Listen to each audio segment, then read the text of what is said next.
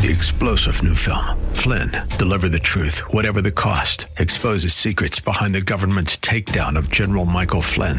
Flynn knew what the intel world had been up to. He ordered the first audit of the use of contractors. This set off alarm bells. He told the truth. He was the most dangerous person for Donald Trump to hire. They had to get rid of Flynn.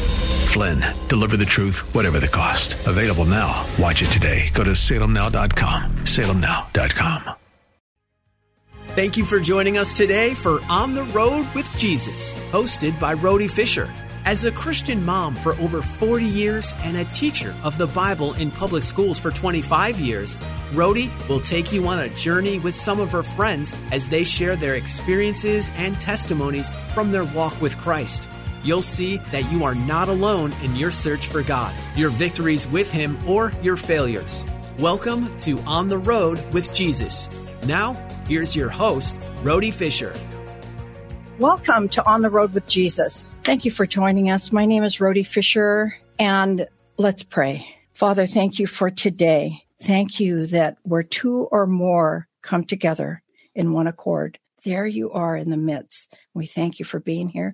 We ask, Lord, that you would be with um, Pastor Roy, my special guest. Please, Lord, um, be with uh, Sean and um, Guy in the booth, and also myself, and and the two outside that are praying for us, Lord. We give you this time in Jesus' name. Welcome to On the Rhode with Jesus. I'm going to read a psalm again, uh, as I always do, and we're in Psalm 55. I can't believe we're we've gotten that far. And this psalm is again written by David. Uh, about 20, 72 of them are about 72 or 75 are written by David. But again, this one is. Um, he is in distress again. Not only is he upset, distressed, betrayed by his rebellious son Absalom, but one of his closest confidants, um, a person goes to, to to temple with him or the synagogue. Um, they go to worship God together. They share each other's woes and thoughts. And I don't know about you, but if you're betrayed by some coworker or some person you don't know, your enemy, like the cu- couple of Psalms before this, he's being betrayed by um, the Doeg, Doeg and, and the Zidamites.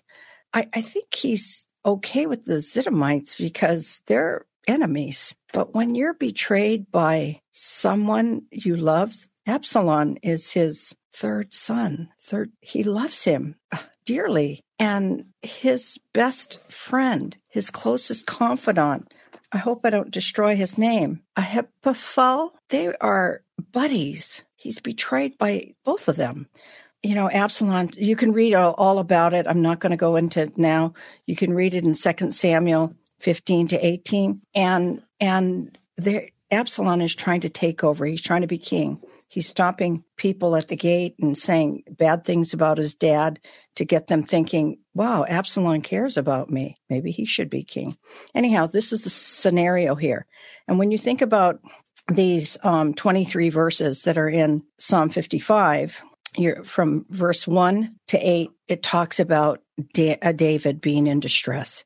He's upset. He's calling out to God. When you think about verses 9 through 15, he's angry. He's indignant. He's wanting to, you know, really take his enemies down. And then, you know, in verse 16 to 23, his confidence in God, he knows where he stands in, in the Lord and he knows where his help comes from his help comes from the Lord. So let's begin in in in, um, in verse one. Thank you for your word, Lord. We pray that you would give us understanding of your word. Um, so it says here, for the director of music with stringed instruments, a mas- um, maskil of David. Verse one says, "Listen to my prayer, O God. Do not ignore my plea. Hear me and answer me. My thoughts trouble me, and I am distraught." he is hurting. I don't know about you, but when you have been betrayed and it hits you in your core and you can hardly breathe, you're calling out to the Lord. You're in distress. You're upset. And this is, this is where he's at. At the voice of the enemy and the snares of the wicked, for they bring down suffering upon me and revile me in their anger. My heart is in anguish within me. He's suffering. He's struggling. The terrors of death assail me. Fear and trembling have beset me. Horror has overwhelmed me. I said that I, that I, I said that I, excuse me, that I had the wings of a dove. I would fly away and be at rest. He wants out of there. Have you ever felt so down, so much pain that you could just you know, you just want to get out of there. Get me out of here, Lord. I would flee far away and stay in the desert, Selah. I would hurry to the place of my shelter, far from the tempest and the storm. So that's how hurt he was. He's in distress. He's he he's calling 911, which is the Lord. And here it goes. Now he's he's angry. Confuse the wicked, O Lord, confound their speech. I see violence and strife in the city. Day and night they prowl about its walls, malice and abuse within them. Destructive forces are at work in the city. Threats and lives never leave the street. These are those two talking about him, lying about him, creating havoc. He sees it. If an enemy were insulting me, I could endure it. See, that's the way I feel. And I know that you feel that way too. If it's the enemy, you can maybe stomach it a little bit. But if it's your one of your favorite sons, one of your favorite children, and your best buddy, it's hard to swallow. Okay, here we go. If an enemy were insulting me, it, I could endure it. If a fool were raising himself against me, I could hide from him. But it is you, a man like yourself, my companion, my close friend. This is that guy with whom I once enjoyed sweet fellowship they went to church together. They went to, they went and bowed down before God together. As we walked within the throne of the house of God, here it is. They went together. Let death take my enemies by surprise. Ooh, wow. I mean, he's, he's saying, take them down, Lord. Let them go down alive to their grave for evil finds lodging among them. But I call to you, Lord. The Lord saves me. Evening and morning and noon, I cry, cry out in distress, and he hears my voice. He hears us when we call, when we cry. Even our moanings and groanings, he hears that. He ransoms me unharmed from the battle waged against me, even though many oppose me. God, who is enthroned forever, will hear them and, aff- and afflict them, Selah. Men who never change their ways and have no fear of God. My companion attacks his friends.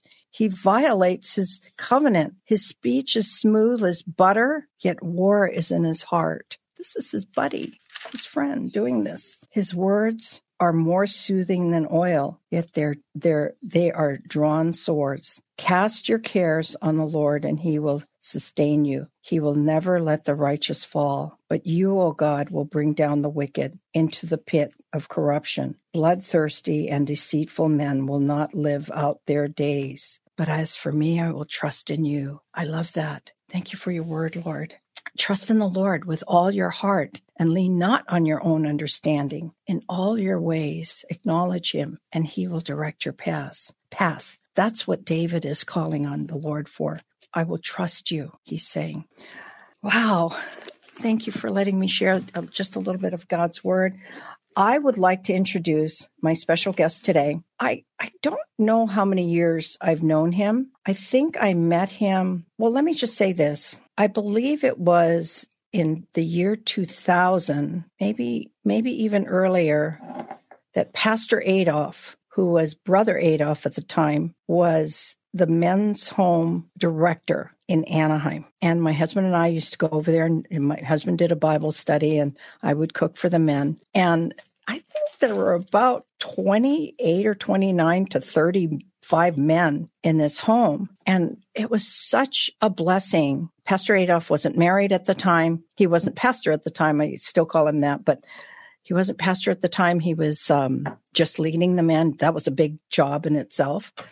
And we just love going over there. I think we went there at the beginning once a month and then every other week. And then it turned out to be weekly. And then we stayed and Pastor Vico took over and he was not pastor then.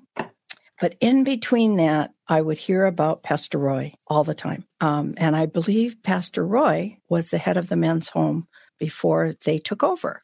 Um, so it was Pastor, correct me if I'm wrong, Pastor Roy. First it was Pastor Adolf and then Pastor Vico.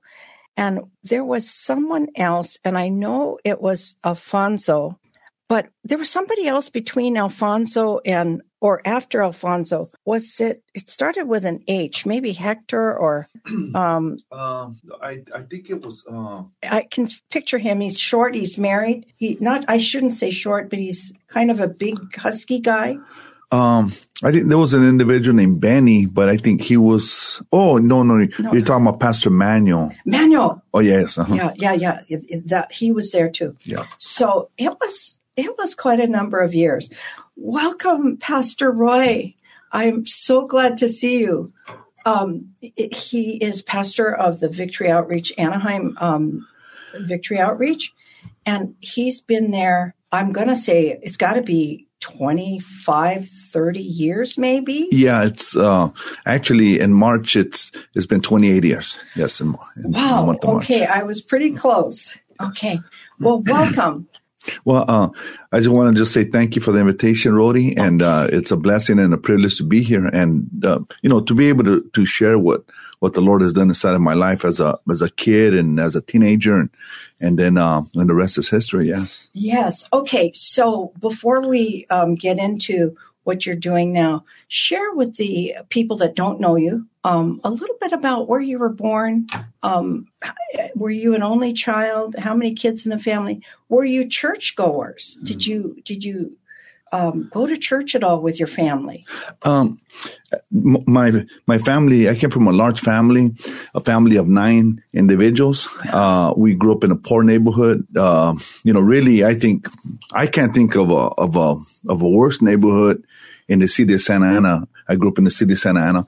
Um, in in our, in our area, there was a lot of poverty. There was a lot uh, uh, a lot of drugs, a lot of gang violence. Um, I remember as a little boy, I got up on a Sunday morning, and you know, and somebody told me that there was some issues taking place, maybe about three about three houses down the road. Um, and I went over there, and I still remember uh, there was a station wagon with two people that were in there, and there was two women or maybe two girls, maybe age 18 or 19 or 20, something like that. But me as a little boy, and, and they were, they were pretty much, if I could describe it, they're pretty much all naked.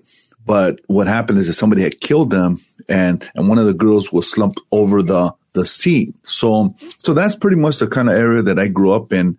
My family was poor. Um, I was, I was sharing with our church the other day that, um, um, I can't remember talking to anybody like the way in the way that I grew up.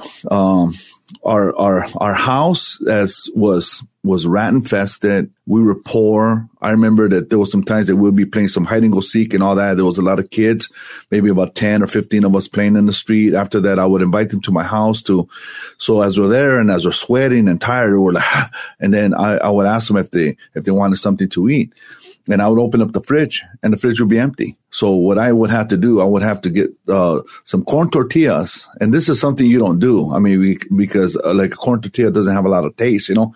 Uh, it does, but it doesn't. Uh, so I would have to get some corn tortillas with peanut butter and just give it to the guys. I remember that my mom, because our family was so large and we we're so poor, my dad was the only one working that my mom would get some corn tortillas and put them in a big giant pot and she would put some milk in there and that's how she would feed us.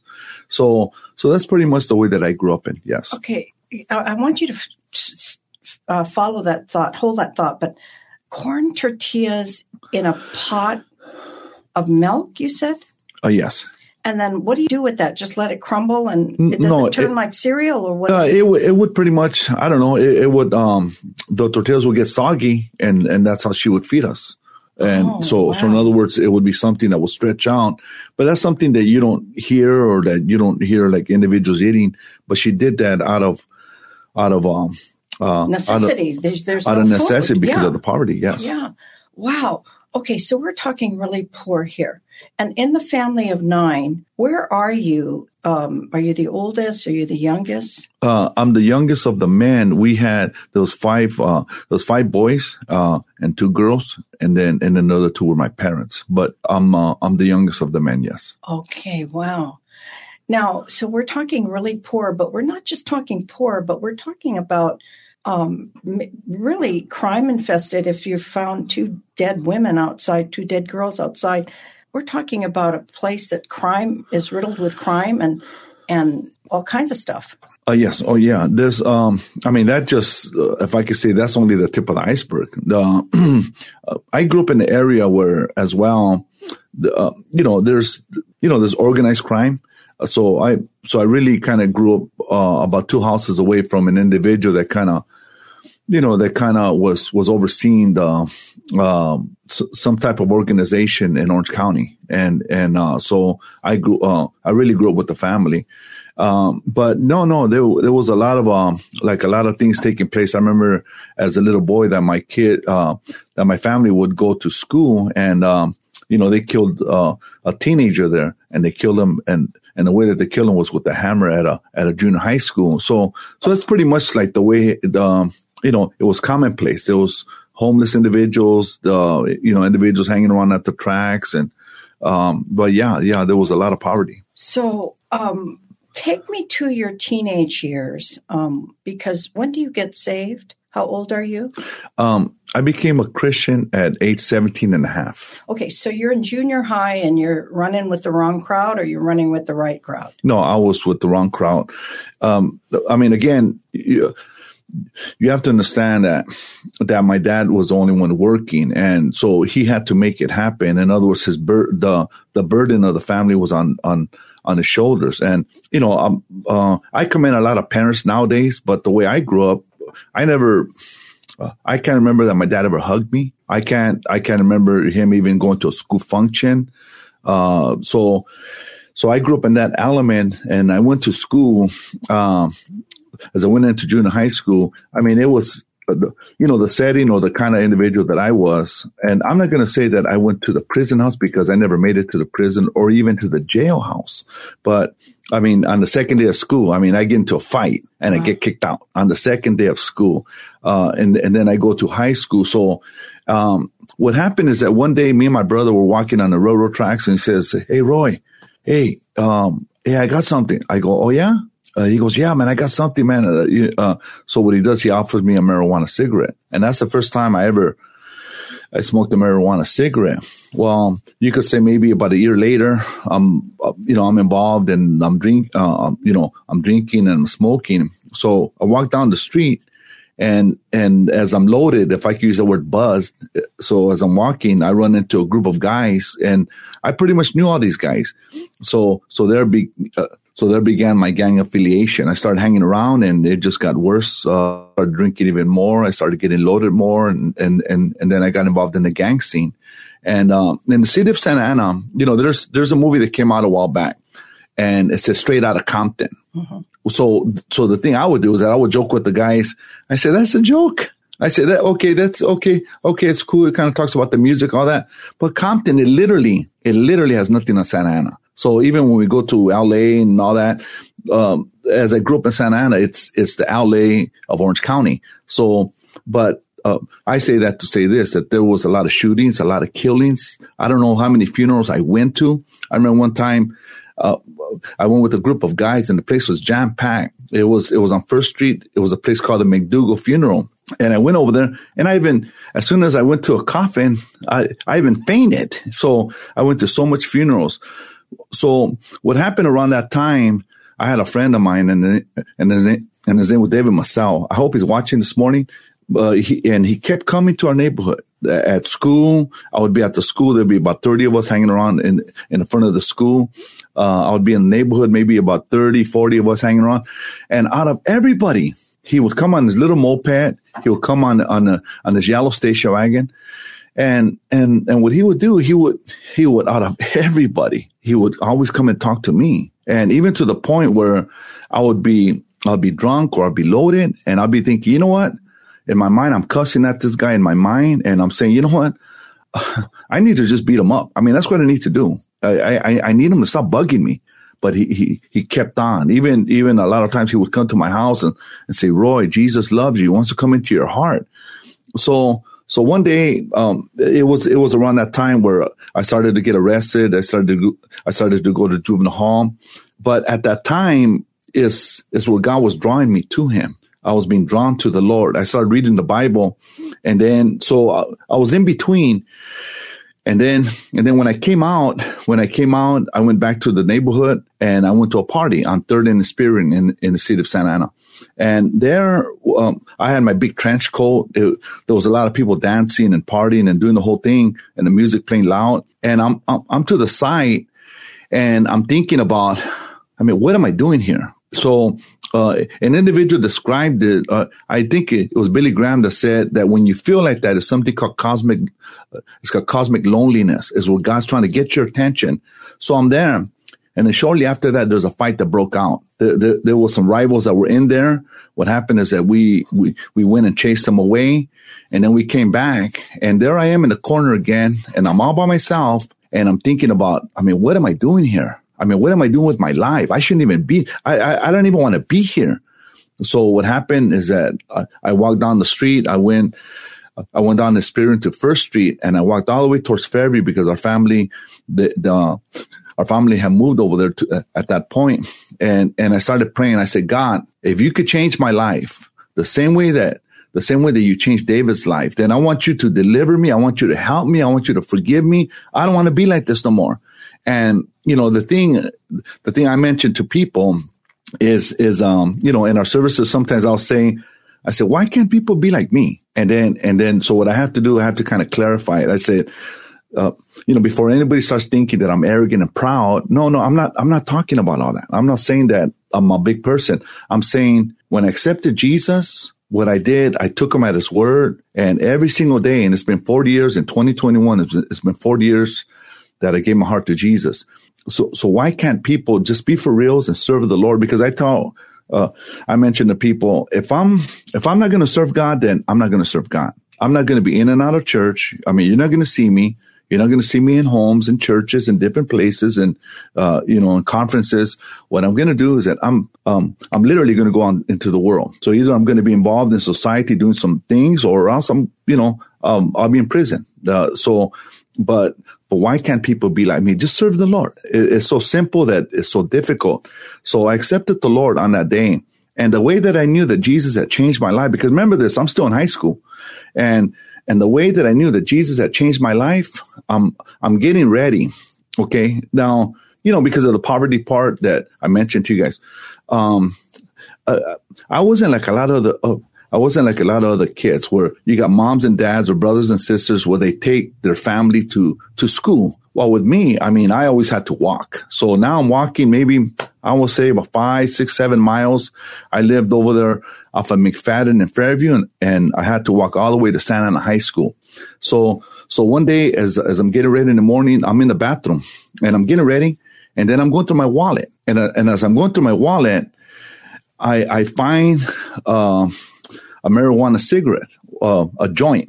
So I find that in in my wallet, and I pull it out, and I say, "Whoa, man! Uh, I you know I found something right here." And in the morning, and I'll be honest, in those days, a long time ago, I used to love to smoke weed. In fact, I was, you know, I started dealing weed. I would, I would get my lunch. I would take, you know, so I'll be selling it at school and all that.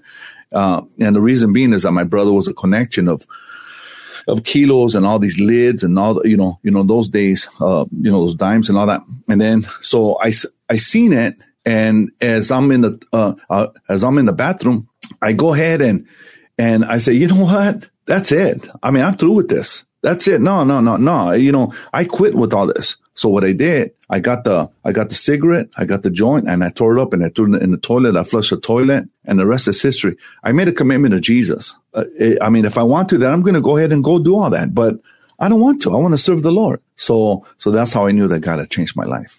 Wow. Right then and there, he, yes. he, you made a 180 degree turn and started walking with Jesus.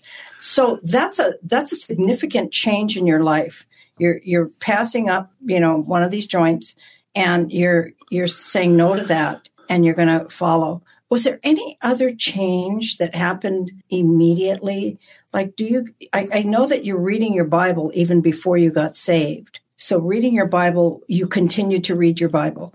Now, do you do you seek out a church? Do you call David um, and try to find him and tell him what what should I do now, or what do you do? Um, I started attending a church uh, where the, the, there was a church. It was called the Eagles Nest. But but here's what happened. So so I if I the Eagles Nest. so so so if I could backtrack on that, what uh, see this is why if if you're involved in ministry, if you're a Christian, uh, this is why your your influence is very important. I remember a guy, and I'll mention his name. His name is Errol Carey. His name is Errol Carey. Uh, an, Afri- an African American gentleman. He, when I was locked up, he found out that I wanted to serve the Lord, and he was a Christian counselor at a place called YGC. And as I'm there, uh, he, he attended a church called Calvary Chapel, the one in Costa Mesa. So he, what he would do, he would pull me aside and, and he would say, Hey, Roy, let me, let me, I just got to go and talk to you. Um, you know, I want to tell you a little bit about the Lord. So I'm not supposed to be talking to you about God because this is a state facility, it's a county facility. So he said, afterwards, I want you to meet with me over here at the, at the parking lot. They got some benches out there and I want you to meet with me. So, so when I got out, I, I met with them maybe about two times. And what he did, he was actually discipling me. He was, he was, uh, he was working with me because you got to remember there was, at that time, there was not a lot of Christians. I mean, even though there were Christians, but there was not a lot of Christians that were influential. Now there's there's Christians all over the place. I mean, they're in the, in the NFL, they're they're in Hollywood, they're they're in different places in politics and all that. So what happened with him? He he said, "I want to work with you. I want to teach you about about prayer. I want to teach you about." The, so so I met with him the first time. On the second time I met with him, he was able to encourage me and pray with me. But then he dropped. How could you say? He dropped the bomb on me. He said, "Roy." I just want you to know that me and my wife are going to be sent over here to Hawaii, and uh, and we're going to go ahead and do a work for the Lord. And and uh, so I just want you to know this is you know it's going to be the last time that I'm going to be able to sit down with you and just kind of work with you and help you.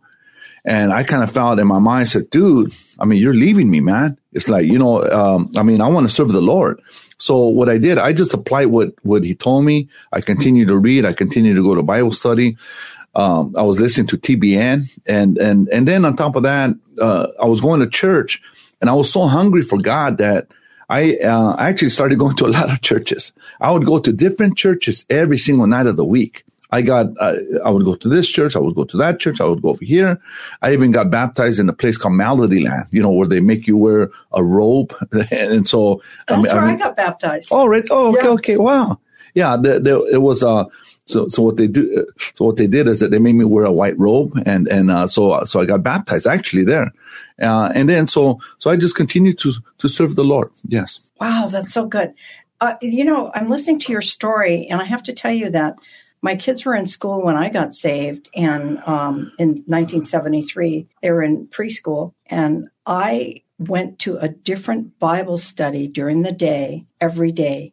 Found one over there at Knott Avenue Christian Church on Knott Avenue. I went to Melody Land. I went to Costa Mesa, Calvary Chapel. I mean Cal- Calvary Chapel, uh, Costa Mesa. So there was a Bible study every day of the week, and I went. Yeah. And then on Sundays, I went to Calvary Chapel, um, Costa Mesa in the morning, and then I went to second service at Calvary uh, at Melody Land. So, gosh, you know, when you're hungry for the Lord, you'll find Him. I mean, He will give you places to to get fed, and that's what I needed, and it sounds like that's what you needed, and you found a way. That's so beautiful. Okay, so I need to ask you when so you're you're still living at home. You're still doing. Um, you're still you know part of this huge family. Do you do you get to minister to the other kids in your family or your parents, or when does that come along? Yeah, when when when I gave my heart to the Lord, uh, and um, there there, what I would do because I was so hungry for God. So what I would do, I would go into the neighborhood. I would go to a park outside of a park. I would go down Third Street. I would go to different areas, and and I would I would go preach the gospel. And a lot of times I'll go by myself. I would go with groups, but a lot of times I would go by myself. And and I'm not um, how could you say this without without um, without sounding a little boastful there was what I would do is that I had a clunky old car, and what I would do, I would be coming down the street, or else I would be on my bicycle, and I would literally go to my neighborhood, and there'll be maybe like 30, 40 guys out there, And, and when they saw me coming, because I would come, I would come a lot. Uh, uh, so when they saw me coming, I would literally saw individuals running away. I saw guys jumping fences because they didn't want to hear what I had to say. Wow. And yeah. The power of God. Yes, yes, the power okay. of God. Okay. Um, that's another interesting thing because, you know, in my eyes, I was like the worst kid in my family. And, you know, I had a bunch of brothers, you know, three brothers and a sister that I thought were walking the straight and narrow path. And so when I got saved, I felt so lost and now I'm found that if you stood next to me in the grocery line, I was going to ask you if you knew about Jesus and let him know how much he loved you. And if you were close to me in the bank line, it's the same thing. I was not only hungry for his word, but I was hungry to share his word. And that seems like what happened to you too. Yeah. So you started preaching at the parks, sharing the gospel with as many people as you could in the neighborhood. And how long does that go on? So you're in high school now. Uh, yeah. What what I started to do, um, I was actually I went to church on on Sunday morning, and then and then in the afternoon I went to a picnic of another church. So there at that at that church, what happened is that these individuals said, "Hey, there's a new church in town, and you know they were playing oldies. Man, it sounded good. You know, so I, so." what happened, I started attending a, a different church and, uh, which was Victory Outreach. But what, uh, the reason I say that is because of this. Th- there was a lot of times because I did not have a car in my early years. And so what I would do, I would go on a bike. And, and I remember a lot of times when I would come to church that there was people that were my age that when I would, when I would be coming into the church, I would see them in some nice, beautiful cars. And, and the way I found is that they would look at me as like, Hey, even though we're Christians, but I have a nice car and look at you. I mean, you're on a bike. So I would feel this small. Little but judgment going there. A little judgment. Yeah. So, mm-hmm. so the way I, it's like somebody once said that people will not remember what you said, but they'll, they'll, they'll always remember how you made them feel. So, uh, as I'm as I'm there uh, after the church service, what I would do, uh, and it was unbeknownst to them, what I would do on my way home, I would go through my neighborhood. I would go to different streets, and and wherever I would see people, I would stop and I would witness to them. So so the Lord was able to use me like that. Yeah, and wow. it it was exciting. So, Pastor Roy, when do you feel a calling on your life to be in ministry, like informal ministry? You're you're doing the street witnessing on your own, no no um, organized group. You just feel the Lord is is put it on your heart to do it. You're sharing from the heart. When does it become real to you that I'm going to be a pastor or the Lord has calling on my life? I'm going to be teaching a Bible study or whatever it is. Uh, yeah, the um, I got involved in the life of the church, and so and this is Victory Outreach. Yes, yes. Okay. Uh, and, and the reason I started uh, I started attending Victory Outreach, I would I would go to the church. And even though I was going to the other church on Sunday mornings, but I would go to different services. And one day, the the pastor that was there before, his name was Raymond Lopez. What he would say is, uh, he would say, "You know what? How, how would it be if I'm in the army and I'm in the army and I feel excited, but about a month later, I say, you know what? I don't want to be in the army no more. I want to be in the Navy. And then I transfer to the Navy. And then I'm in the Navy for three months. And all of a sudden I start feeling I, I hate the Navy because, uh, you know, I get seasick and I don't even want to be part of this. And then all of a sudden transfers, he goes to the Marines. And, and then the same thing happens where he ends up in Air Force. So, you know, you have to stay in one branch of the, you know, so on sudden what happened is that God, he kind of drew me in. He said, you know what, this is where I want you. So when, uh, I started getting involved as usher, I got involved as an usher. I think they even put me in the children's ministry. I would be going to the streets. I would, I would be part of the, the evangelism team. I even, uh, I was part of a, of a street drama team. So I pretty much got involved in a lot of, a lot of segments of the church. Uh, and so what happened is that later on, as time went on, the, um, I, uh, I was working and, um, you could say maybe about two, three years later, and so as I'm working and an individual named Benny, he, he would be coming around and Benny was a leader of the church. So he would, he would come to my job because his workplace was maybe around the block from me. He would say, Roy, I can't take you off my mind. I'm sorry. You know what? I just, um, you know, I want you to come and help me. I'm about to run a home and I want you to be my assistant. But in my mind, it, it was, it was kind of like, I ain't going to no home. I mean, that's for people that are involved in drugs. That's for people, even though I grew up in a neighborhood, I never been to the prison house. I never stuck a needle in my arm. I don't even have a tattoo on my body, if I could say that, you know, so because I got saved at that time. And so he would, he would come over and say, Roy, I just can't get you off my mind. I'm praying for you. I need your help. And I said, in my mind, I mean, I got two cars. I'm in the church. I'm a Bible study leader. I'm a young guy. Uh, I'm working. I got money in my pocket. I'm about to buy me a, a I'm, gonna buy a motorcycle. I got insurance on my on my vehicles, you know, and and and, and I'm giving to the Lord, and and you know I'm involved in ministry. And then, so what happened is that one day they, they set up a meeting and it was where, where all the leaders. So I started talking to Benny and, and uh, I guess he felt that I, uh, that I was saying, okay, you know, but what happens is that the pastor was there, which is Pastor Bruce. And so there was maybe about 20 of them. And then all of a sudden the pastor, he says this, it's, um, it was at a place, what was it called? Herschel's. I think there was a, there's a big like a hamburger place called Herschel's. Uh, it was off the 57 freeway, and so so these leaders, he goes, "Hey, Roy, hey, I I, uh, I hear that you want to go into the home to help out." And and so what he did, he put me on the spot in front of all these leaders. I mean, I'm not going to shirk away. I'm not gonna uh, I'm not going to shy away.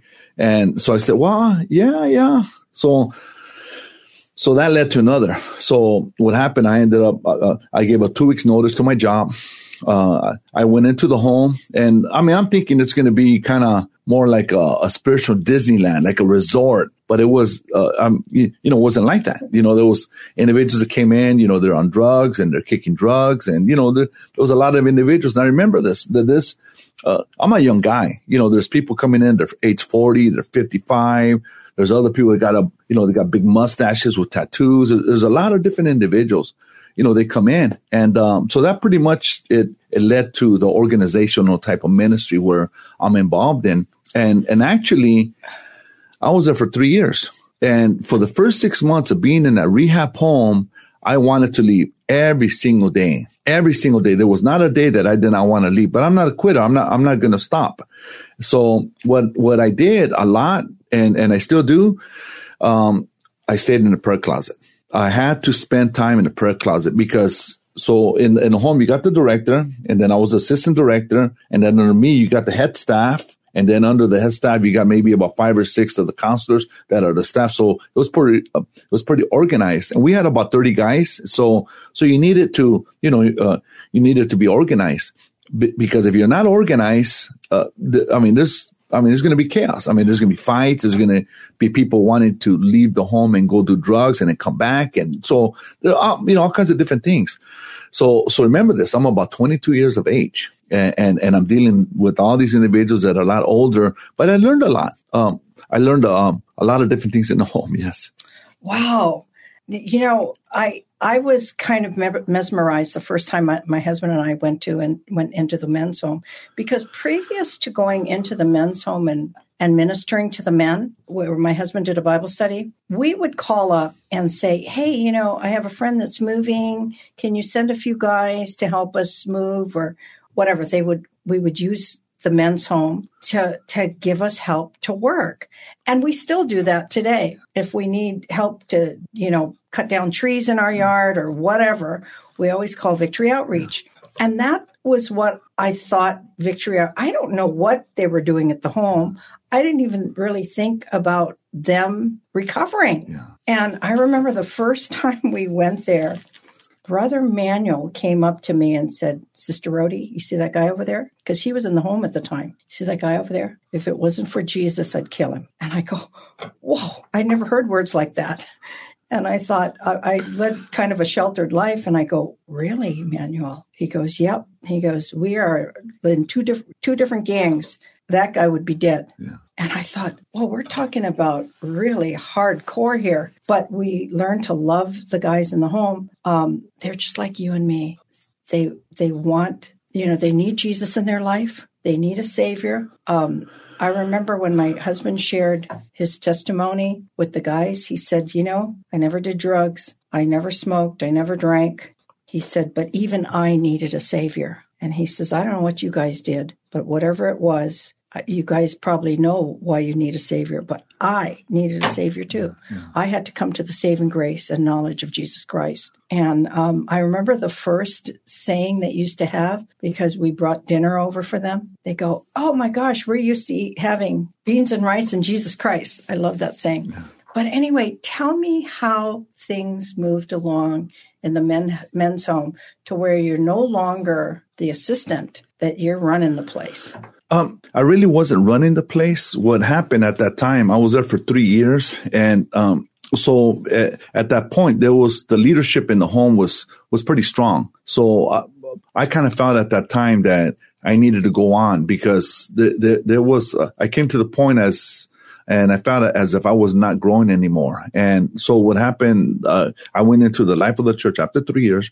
And then at that point, I, you could say that the following year I got married with my son's mom. And so there, um, uh, I continue in the life of the ministry. And what happened is that shortly after that, uh, you could say maybe about two or three years later, the call came to become the pastor. And the church at that time was in the city of Buena Park. And it was, it was, it was a small fellowship. What, what I, um, even though, uh, you know, if I can ask, uh, I can answer the question that you asked me um, about 10 minutes ago, as far as being a pastor, I tell our church, and, you know, I'll say publicly, I never wanted to be a pastor. Hmm. I never, I, it, it, it, it was, it was further, um, it was further, it was furthest from my dreams. And I mean, a lot of individuals now, you see them in ministry and even in our ministry, other ministries, and they're like, Oh, I know God's called me. I can't wait to get behind the pulpit. I can't wait to be used. Oh, I want to be a pastor. I want to take a city. And all that is, is fine and dandy. I think those are some, some pretty good goals. But with me, I never really wanted to be a pastor, uh, because, because I thought about, about the dealing of, of, of with people and with families and their issues and just all the different things. What I wanted to do was to continue doing what I was doing, which was preaching the gospel. I really wanted to be a missionary and, uh, I felt called to go to the nations. But what happened is that God opened up the door. So, so, so I kind of felt, okay, well, I mean, if I can't go out, then maybe what I'll just do, I'll just start to develop individuals that, or, you know, I'll develop teams to, to continue to preach the gospel in our city, in our county, and even to the different states and to the different, uh, even to the different nations around the world. And, uh, yeah. And, uh, so, so I just continued in ministry. I got called. So, so I went to the city of Buena Park. And then shortly after that, we started to have some big crusades there was um I, I think I think uh, over time we had some crusades that I think the first one was about eight thousand people. Uh, I think the second one that we had was about nine thousand people. The the next one I think was about eleven thousand people, and it was held at the Glover Stadium. It's it's off of Harbor and La Palma, so uh, there's a big stadium there. And so the, the, there there was a as time went on, we just continued to win souls for Jesus. Yes. Right. And so you're talking about in the Orange County area then that you were concentrating on reaching the the masses? Uh, yes, yes. Okay. Yeah, we, we, we started to do some dramas and we developed some dramas and, and, uh, so we, yes, in Orange County. I, I want to clarify a couple of things for our listeners because we have listeners from all over the world because this thing gets on podcasts and the internet and it, I, I get emails from places that I never heard of sometimes. But anyhow, um, Santa Ana, if you're thinking about Disneyland, so this is for the viewers out there. If you're thinking about where Disneyland is, Disneyland is in is in northern Orange County, um, in in a city called Anaheim, and he grew up in a city called Santa Ana, which is a little bit south and a little bit probably west of of where where Anaheim is. And um, that's actually where the county courts are and those kind of things. It's kind of interesting that the county courts are all there. And there's so much, you know, at the time that you grew up, there's a lot of crime, a lot of um, things going down. But that's kind of the physical place of where he was, where he grew up. Now he's talking about a place in Buena Park, which is again in northern Orange County. And it's where Knott's Berry Farm is. It's the big landmark there. And the the men's home that was there was it on Western? Is it the the one that was on Western? Uh, yes, it, Okay. it, it was about two minutes away from Knott's Berry Farm. yes. Right. Okay. So that's that's kind of where we we, we would minister when um, Pastor um, um, Pastor uh, um, Adolf was, and Vico. Okay, so that is close to where Knott's Berry Farm is. Yes. So we're not talking about a huge difference in in in area. We're talking about maybe a range of about 20 miles if you drew a circle uh, from where Anaheim, Santa Ana, and and Buena Park is. So um, you stayed pretty much in that area. Then you grew up in Santa Ana, and you you stayed pretty much right in that Orange County area. Yes, yes. Uh, even though there was a lot of times where, where I felt in when when I was in the home and just kind of uh, you know if I could backtrack a little bit, what happened is that is that the Lord opened up doors. I kind of started feeling as if God wanted to do something with me, and w- what happened is that the pastor he sent me to Amsterdam, Holland, and and I lived in Amsterdam, Holland for six months, uh, and it was an experience. It was it was part of the three years that I was in the home. So I was there for three years as a missionary, and I was able to to witness firsthand all the different things taking place in in Dam Square, uh, in a place called Leidseplein, or even in the red light district, or even uh, you know in the whole city.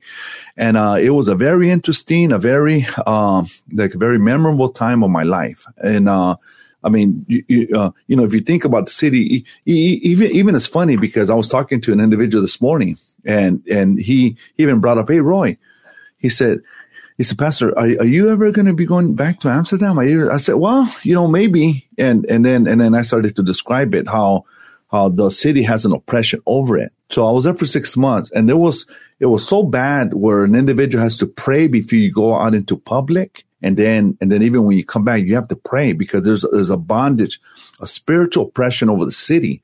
But, but even at that time when I went over there, the Lord was still able to use me. There was on a Saturday, uh, a team had gone out and I had volunteered to go with that team. And, and as we went to, and as we went to evangelize, we went to a place called Leidseplein around that whole area. So we're passing out flyers for their Bible study that was in the area. And then in, uh, in that place, in the Leidseplein area, th- there's a big old giant square.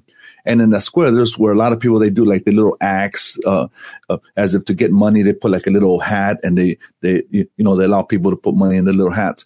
Well, what happened on that day, there was these two individuals. There was there was this one guy that put a big old giant blanket. And what he did, he broke some bottles of, of some wine or some beer, whatever, and he put in the blanket.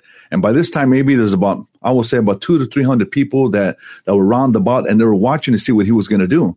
And then, and then his buddy, uh, and then his buddy put his little hat there. And so the guy started to walk on the blanket. He started to walk on the glass because, uh, in the city of Amsterdam, there's a lot of tourists.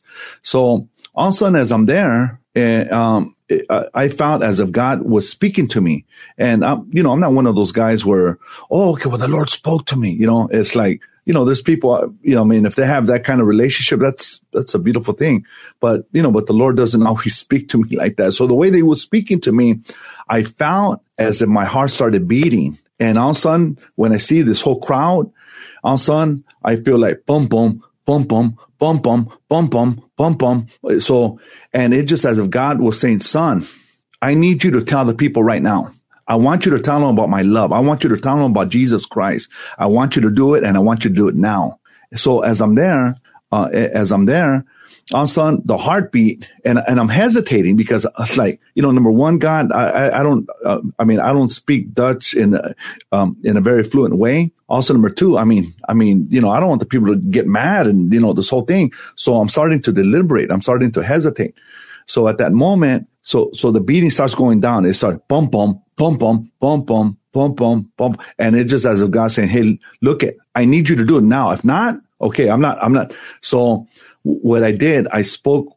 I spoke the little Dutch that I knew, and I said, "I want you to know that Jesus Christ loves you, that He wants to come into your life." And then I started to tell, I started to tell him about the church, and um, so as I'm preaching, everybody's like, "Whoa, who's, who's this guy, man? And what is he saying?" So, so I started to preach the gospel, and then at that point, his assistant, the guy that was walking on the glass, his assistant came up to me and he said, "Hey, man, get out of here, man! This is not your show. This is our show. Get out of here." But I didn't listen to him. I continued to preach the gospel.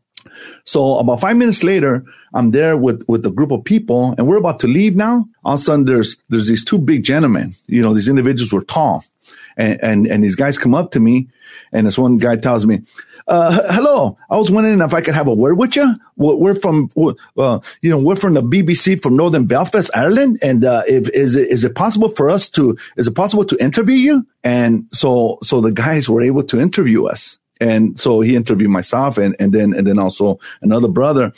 And then those two reporters came to the church on Sunday morning. And after that, they, uh, what happened is that they interviewed the pastor and some leaders in the church. And that broadcast, it went throughout all Europe. So, uh, you know, the Lord was able to use me at that, at that, at that point. And, uh, Amsterdam is a very, uh, uh, it's a very needy city. But what happened is that later on with our church, I started to develop leaders. And at that point, we started to launch out churches. We, we sent out about seven churches. And so, because when you start churches, they're, they're tools of evangelism. So uh, I sent the first individual and his name was Philip. His wife's name was Berta at that time. And they went into the Boyle Heights area, uh, in the city of Los Angeles. So uh, and then after that, we sent Pastor Rico, we sent Pastor Ada, we sent Pastor Manuel, we started a Spanish ministry. So, and then we sent somebody to Kansas City. So the rest is kind of, but that, that's, uh, yeah, that's what I found about reaching the world for Jesus. Yes. Wow. I cannot believe this time has gone by so fast.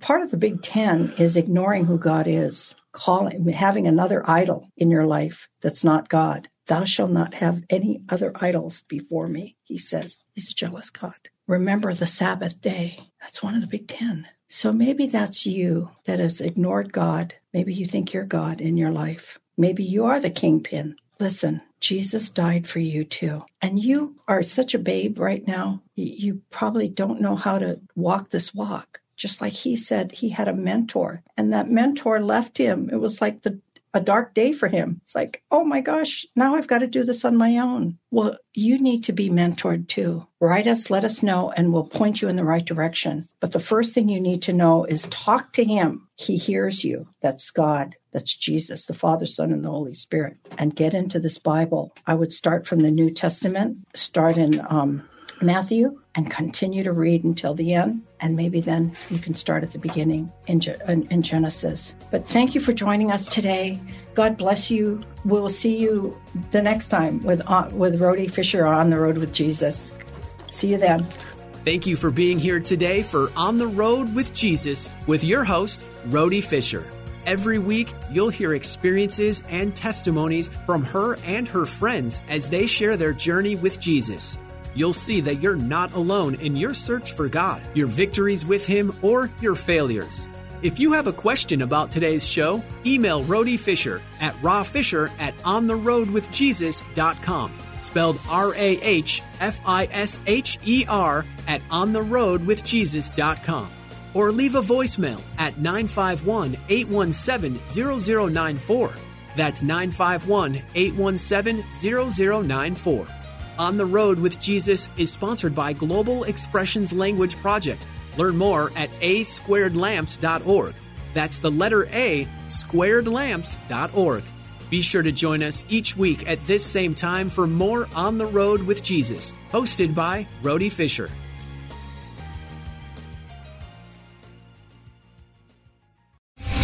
Three star general Michael J. Flynn, head of the Pentagon Intelligence Agency, knew all the government's dirty secrets. He was one of the most respected generals in the military. Flynn knew what the intel world had been up to, he understood its funding. He ordered the first audit of the use of contractors. This set off alarm bells. The explosive new documentary, Flynn, Deliver the Truth, Whatever the Cost, uncovers the facts behind this scandal. Flynn told the truth. He was the most dangerous person for Donald Trump to hire. I find out the worst enemy that I'm going to face in my life is right here in America. They took my assessment and they wanted me to change it. And I was like, I'm not changing it. They had to get rid of Flynn with in depth interviews, archival footage, and never before seen personal records of the man behind the headlines. I just felt like I was drowning. Flynn, deliver the truth, whatever the cost. Available now. Watch it today. Go to salemnow.com. Salemnow.com.